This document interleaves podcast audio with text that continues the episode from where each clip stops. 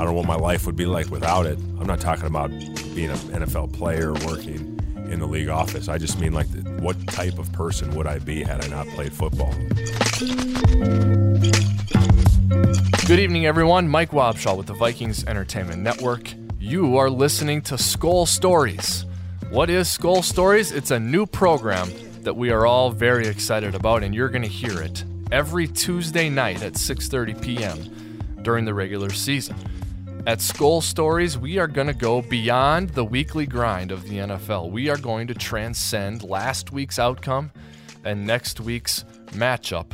Our goal is to bring you, the listener, into a conversation with someone who has a profound place with the Vikings. Someone who their role with the team helped develop Vikings history, someone whom Vikings history can help tell their stories. Yeah, we'll get into some X's and O's and what is hopefully a very exciting two thousand sixteen for the Minnesota Vikings, but this is about getting you to know better someone with a profound place in Vikings history and to help fans understand why so many gravitate toward this individual. Our debut guest of Skull Stories is none other than Matt Burke, one of Minnesota's own, a longtime Viking, a Super Bowl champion with the Baltimore Ravens, a man who in his last career game in the N F L reached the pinnacle of the N F L. He won a Super Bowl with the Baltimore Ravens, but he chose not to ride off into the sunset and to leave football behind. He chose to stick with the game that was such a big part of his life. Now he serves in a role with the N F L. So he's not playing and he's not coaching, but he still has an important place in the N F L. We talked about that and much more with Matt back in the summer before the season began. Here's our conversation with Matt Burke. So many places to begin with our friend Matt Burke. So we're going to begin with the here and now. You're at Winter Park. Doing what? I mean, what's going on for you here at Winter Park? This is a familiar place for you because you played here for so long, but you've gone lots of other places since then. So what what are you doing back? Well, I, I always look for excuses to try to come back here because uh, no, I do, I do, man. It's a uh, it's it's yes, nostalgic for me, and certainly a lot of things have changed, but a lot of things have stayed the same. Mm-hmm. Uh, especially a lot of the people. Football personnel tends to turn over. Uh, there's still a few of those left, but uh, you know, people like yourself and. Uh, Bob Hagen and Tom West and Brad Madson and yeah. you know, list goes on and on, and that I think that speaks to the, the the quality of the organization, but also why the Vikings organization is quality, because people stick around, and uh, you know, we all know good people are hard to find. But specifically, came out here to uh, also talk with some of the guys and with Coach Zimmer and and work on a side project I have, which is which is called the Hero Within, which is uh, which is a program we're we're putting together for students and educators. And just trying to inspire kids and, and to kind of uh, wake up the, the inner giant or the, the hero that's yeah. within all of them, and just try to try to get them uh, try to get them on the path to for achievement and success. I think a lot of people hear that and they're like, "Hey, I, I thought Matt worked in the league office. That has nothing to yeah. do with N F L football." But I bet you'll tell us that it actually does. Yeah, I think it does. I mean, I guess if you ask me, what's the reason I work for the league, or you know, why do I why do I feel so strongly about football? Yeah, it's a great game and it's a great entertainment, and it goes further than that. It certainly brings people together like nothing else in our country. But ultimately, and I guess why I choose to to uh, pursue a career in football is because I think football, I think it changes lives. I think it impacts lives for the better. Uh, anybody that's played, I think, understands that. There's just these these values that are that are baked into the game. I think that uh, I think that they're uniquely American, and I think you can you can apply them to any walk of life. And I think anyone, especially young people, with so many young people in our country, they're searching. I mean, it's it's hard. It's hard growing up nowadays. You know, you're more likely than ever to be in a home without a father, mm-hmm. or with a, f- a father might be physically present, but he might be disconnected. Um, you know, public education certainly has its challenges. Uh, peer groups with all the social media, uh, or you're receiving a lot more negative influence than you used to. So, I think it's I think it's hard being a kid, and so trying to take the game of football and take some of these things that are that are intrinsic to it and are good about it, and trying to take that to the masses. Uh, yeah. I think I think anybody can benefit from that. What are some other projects that you're working on with your job? Because Vikings fans listening remember number seventy-eight, snapping to the quarterback, but are you nine to five office guy and you stop at Starbucks or Caribou on your way in, and or what do you do every day? Well, yeah, you know, uh, you know, right now, uh, actually was was in New York for two years. Okay. You know, getting on the train, going into New York City, Manhattan, Park yeah. Avenue, wearing a suit and tie every day, and um, and looking good in it too. By the yeah, way, well, nice thank and you, slim thank and, you. Yeah. yeah, the suits, and I know, I know why guys wear suits, or why that's sort of the uh, you know the the business wear for men, or when we get dressed up, because suits can hide a lot of physical uh, okay. shortcomings. There's no doubt. Uh, yeah, but now uh, you know, with eight children now, uh, we decided that uh, you know the New York lifestyle just didn't fit us. So mm-hmm. uh, I told I told the commissioner that I couldn't stay in New York, that I had to do what's best for my family, moved to Florida, and uh, you know I wasn't surprised, but he totally was understood that, got that, uh, and I was very fortunate that he thought that there were still other areas that I could add value in, and. Uh, So they let me work from Florida. Um, I, I do a lot of things, but uh, I, I really feel like I have the best of both worlds, because I get to work on things that are N F L, but I also get to work on a lot of things that are youth and high school football related. Yeah. And to me, uh, you know, again, there's plenty of people helping out the N F L, and, and it, it's great. I mean, it really is. But uh, I think that there's there, there's more work to be done, or more good to be done, in the youth and high school levels. You know, just want to make sure that uh, – that we're making the game as, as good and as safe and as strong as it can be yeah. on those levels, because most kids ain't going to make it to the N F L, and that's and that's okay. Uh, most most people aren't going to make it to college, uh, but I think it's good for our for our young people, and ultimately good for our good for our country and our society if we have uh, if we have kids playing tackle football, and uh, but but that it has to be uh, it has to be done the right way. And. And that and that's a lot about the about the coaches and, and, and who's out there coaching these kids. It's really awesome to hear you talk about it that way. And you know who else talks about it that way is your former head coach in Baltimore, John Harbaugh. You know, he does a great job of speaking about the game in this way, because you're right, with certain issues floating around um, the league and sports in general, um, a lot of people criticize. And a lot of times the negative, you know, negative people are louder. And so you think mm-hmm. that they're more mm-hmm. prevalent than they really are. Positive people aren't always as loud, but there's more good than there is bad about the game yeah. of football and what it can bring to our society. Now, Harbs has been a great natural ally in this in this mission. Uh, I call it evangelizing football. Yeah, and uh, you know, obviously, I know I know Harbs pretty well, and so he was one of the first people I called when I when I took this on. Um, I mean, you're right. There's there, there there's so much good, and you could sit here and I could wear you out with facts about, you know, how football stacks up and is and is safer than things like uh, riding bikes or riding skateboards or girls soccer. It doesn't matter. I mean, the facts really don't matter. Uh, you know, to me, I, I just want to uh, I want to make sure people know both sides of the coin, and know, uh, you know, football saved a lot of lives. In fact, it's probably saved thousands or even millions of lives. Yes. I mean, for a lot of. For a lot of kids, especially in our urban areas, it's it's it's the safest place they can be is on a football field. And yes. a lot of us who are blessed to to grow up with uh, with stability and and uh, and and grow up with with some sort of uh, financial wherewithal, uh, you know, we we have to recognize that. I mean, safety is not an issue at those levels. We we want to make sure that kids have the opportunities to mm-hmm. be able to, you know, they can be a part of something. They can be part of a football team, or they're going to go become part of a gang. Yeah. Uh, we wanted to choose football because, for obvious reasons. But um, I, you know, also I, I get to I get to talk to high school football coaches who I think they're just a special population. You know, they uh, coaching high school football is not a job. It's mm-hmm. it, it it's a higher calling. It, it's it's vocational, and um, those guys, they do it because they want to help boys become men. Uh, that that's what they're doing. They're just using football as the tool, and those guys are so full of.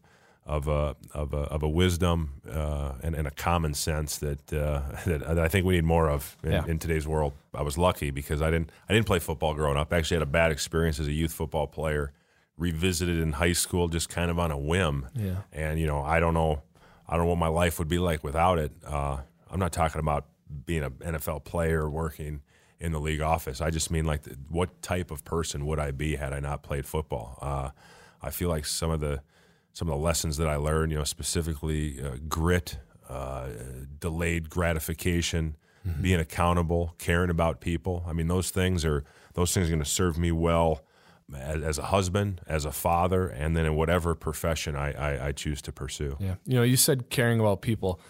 a lot of players come through here, and they come and they leave, and um, they're not forgotten, but there just are so many. I mean, the, you know, in the offseason, there are ninety players. Mm-hmm. Um, but you're a guy that a lot of people, uh, you mentioned a lot of a lot of names that are familiar to you when you come back here and you see them, Tom West and Bob Hagen and Brad Madson. But a lot of those people would say, oh, yeah, Matt Burke, you know, he's he's one of my favorites. So what yeah. what is it about you that got you to be that way, where you would make connections with Dennis Ryan and Uh, with the training staff and with the P R guys? Why was that important yeah. to you as a player? You know, it, it just it just is. I mean, that's just who I am. You know, I was fortunate to be raised by two great, hardworking parents. Taught me about uh, you know work ethic and and uh, you know basically, if you can do something to help somebody else, you do it. And mm-hmm. uh, you know, for me, it it comes kind of natural. I also feel like if you're going to spend as much time as you do and work as hard as we do uh, at this at this thing called football. Um, yeah, you know, we get paid a lot of money, but that doesn't matter. I mean, when, when you're when you're working hard and you might not be getting the results that, that you you're not getting the ones you you want, none of that matters. Uh, you know, it it what what matters is is is who you're with um, on on a day to day basis. I mean, that really sustained me as a player, and you know, guys like Dennis and Bob and Tom and Brad, and yeah, I mean, I can go down the list. Yeah. You know, seeing those guys every day. Um, You know, knowing they cared about me and I cared about them and that we were in this together, um, I mean, that made me a better player because I didn't want to let those guys down. And they're as much a part of the organization as any player.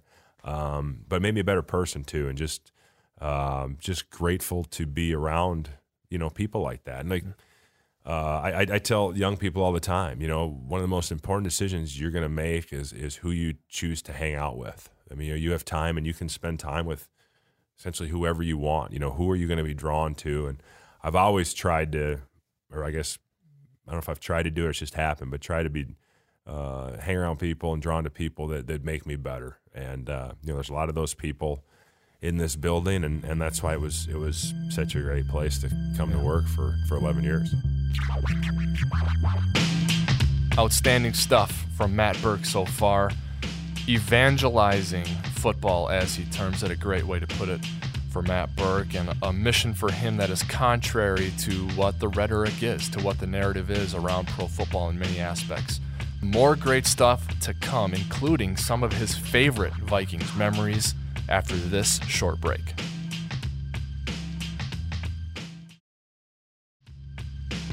Welcome back. You're listening to Skull Stories, and I'm your host, Mike Wobschall. More from Matt Burke to come. First, though, a programming note. Vikings Country is back. Join host Mike Musman, along with Vikings Pro Bowl defensive end Everson Griffin, this Thursday at five thirty p.m. at the Ground Round in Waconia. You could win great prizes, including tickets in the Miller Lite Lounge at U S Bank Stadium. Visit Vikings.com slash Vikings Country for full schedule and locations. All right, let's get back to more from Matt. That's Matt Burke, former Viking Super Bowl champion, now working with the N F L. We had a conversation with him earlier in the summer. Let's talk about some Vikings memories with Mister Burke. We talked about um, John Harbaugh earlier in our conversation. You won a Super Bowl with Coach Harbaugh. Yeah. What was that like? You know, it was it was unreal. I mean, you never know how this thing's going to go. I and I, I'd go back. I'd say I never planned on really leaving the Vikings, mm-hmm. but uh, you know, there was it wasn't exactly harmonious at the time. I became a free agent, and I thought, well, I'll go out to Baltimore and just you know kick the tires. And yeah, I didn't know anything about John Harbaugh really, but and maybe you see it now because he's been around a long time. But Harbaugh's a special kind of guy, and you know when he told me just how he approaches his football team and how what kind of team he wants to build, I just it just lined up exactly with. with with my philosophy. And I thought, you know, I don't know if I have one or two or three more years left, but you know, I'm going to kind of go down swinging, and, and and this is the guy that that I, that I want to play for. Um, you know, to win the Super Bowl, I don't know how you put it into words, but I guess the, the thing that was most surprising, you know, that game came down to the very end. And they the 49ers had fourth and goal on the five. We were up five points. And uh it was kind of, this was it. And I remember sort of having that moment on the sidelines. It's like, all right, you know, I've been doing this for, fortunate enough to do this for fifteen years. This this one play, if they complete a pass, they win. Yeah. And and if we stop them, we win. You know, should I feel any differently about myself depending on the outcome of this game? Ever did this play? I don't think so. Yeah, I mean, because everything else up to that point had been exactly the same except one play that right. I had no influence over. Um, and so I'm telling myself, you know, really, you know, you, you have to, you have to just feel the same way regardless of the outcome. You know, you put the work in. We always talk about focus on the process, not the, not the product, not the outcome. And I don't know. I was, I was trying to stay sane. It's it's, it's hard to watch. Yeah. Um, now I'm certainly glad that the ball fell incomplete. Um, but that's what I tell people, you know, is like, especially young people, you can't focus on the outcome because that, that, that, that wouldn't have defined me. That might've defined me in other people's eyes, but, but, but it didn't to me. The one thing about winning a Super Bowl, which I say, and, and, and I would say this, certainly it, it'd probably been better to win it with the Vikings because of, uh, because of growing up here yeah. and having more invested here and, uh, the, the fan base and knowing how hungry they are for it. But when the Vikings do win a Super Bowl, this is what I told Mark and Ziggy when they called me afterwards, was that you have this bond with the fans as a player. You appreciate the fans, but I think a little bit you take it for granted because you just go out there on Sundays, you know people are going to show up. When you win the Super Bowl and you're going around town or you have the parade, or you're, it's almost like you do the bond with the fans. Uh, it it it becomes more intense. It's almost like, we did it. Like, I think yeah. that's, as a player, the I really felt a lot of gratitude. I'm just so thankful uh, the fans were there. You think as a player and how you, but I, I think it is. It's it's as a fan, you don't have any control, and and I'm a fan of other things too. And it's, it's sometimes it's hard to watch your team struggling. You get yeah. so mad, you get so frustrated. You might have less invested, but it's it's hard. And so that was that was a really cool thing. And and I I, I told that to Mark and Ziggy that. And when you guys do win one, when the Vikings do win one, it's it's it's it's just takes that relationship to another level. Yeah. You know, you go into the locker room and you're with your teammates, you're on the plane with your teammates, but at some point in time, you're alone. Was there a point, I mean, did you cry ever? Uh, did I cry about the Super Bowl? Yeah. I don't think I cried, um, but, you know, that feeling when my family ran onto the field and I – my wife, my mom, my dad, some friends, four of my kids. I could see them there during the game.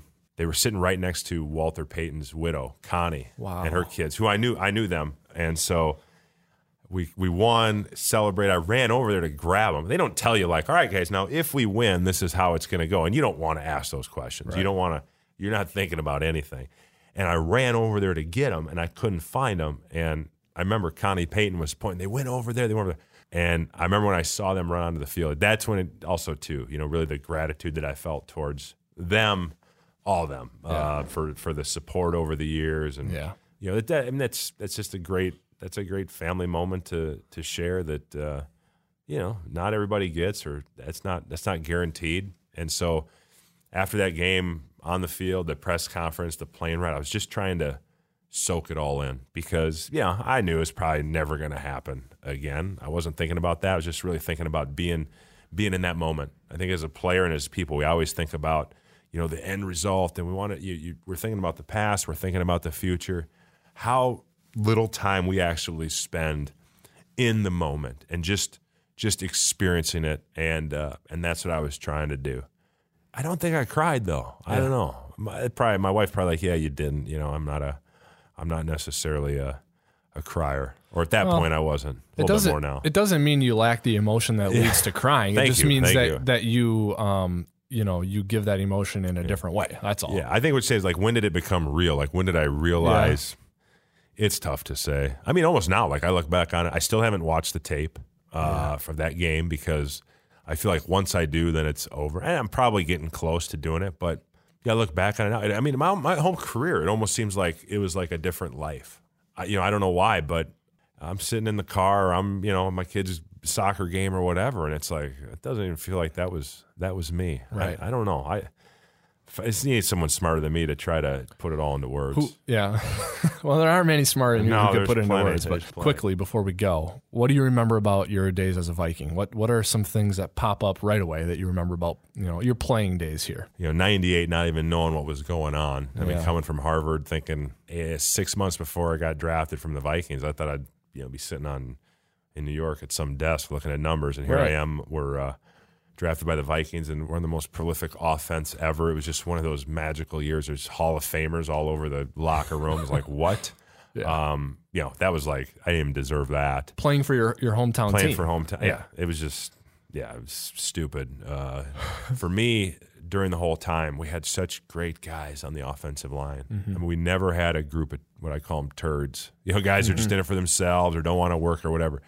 Great guys. People always ask me, who are your favorite teammates? And I said, well, they're people you, you, you know, they might not be household names. You might not have heard of them. If, if you're not a Vikings fan, you probably have them, like a Corey Withrow, yeah. Chris Lewinsky, Mike Rosenthal, Adam Goldberg. I mean, we had so much fun, and we worked so hard. And what I mean, after the Stussy McDaniel, Christie Stringer era, which was just, you know, right. those guys were so good.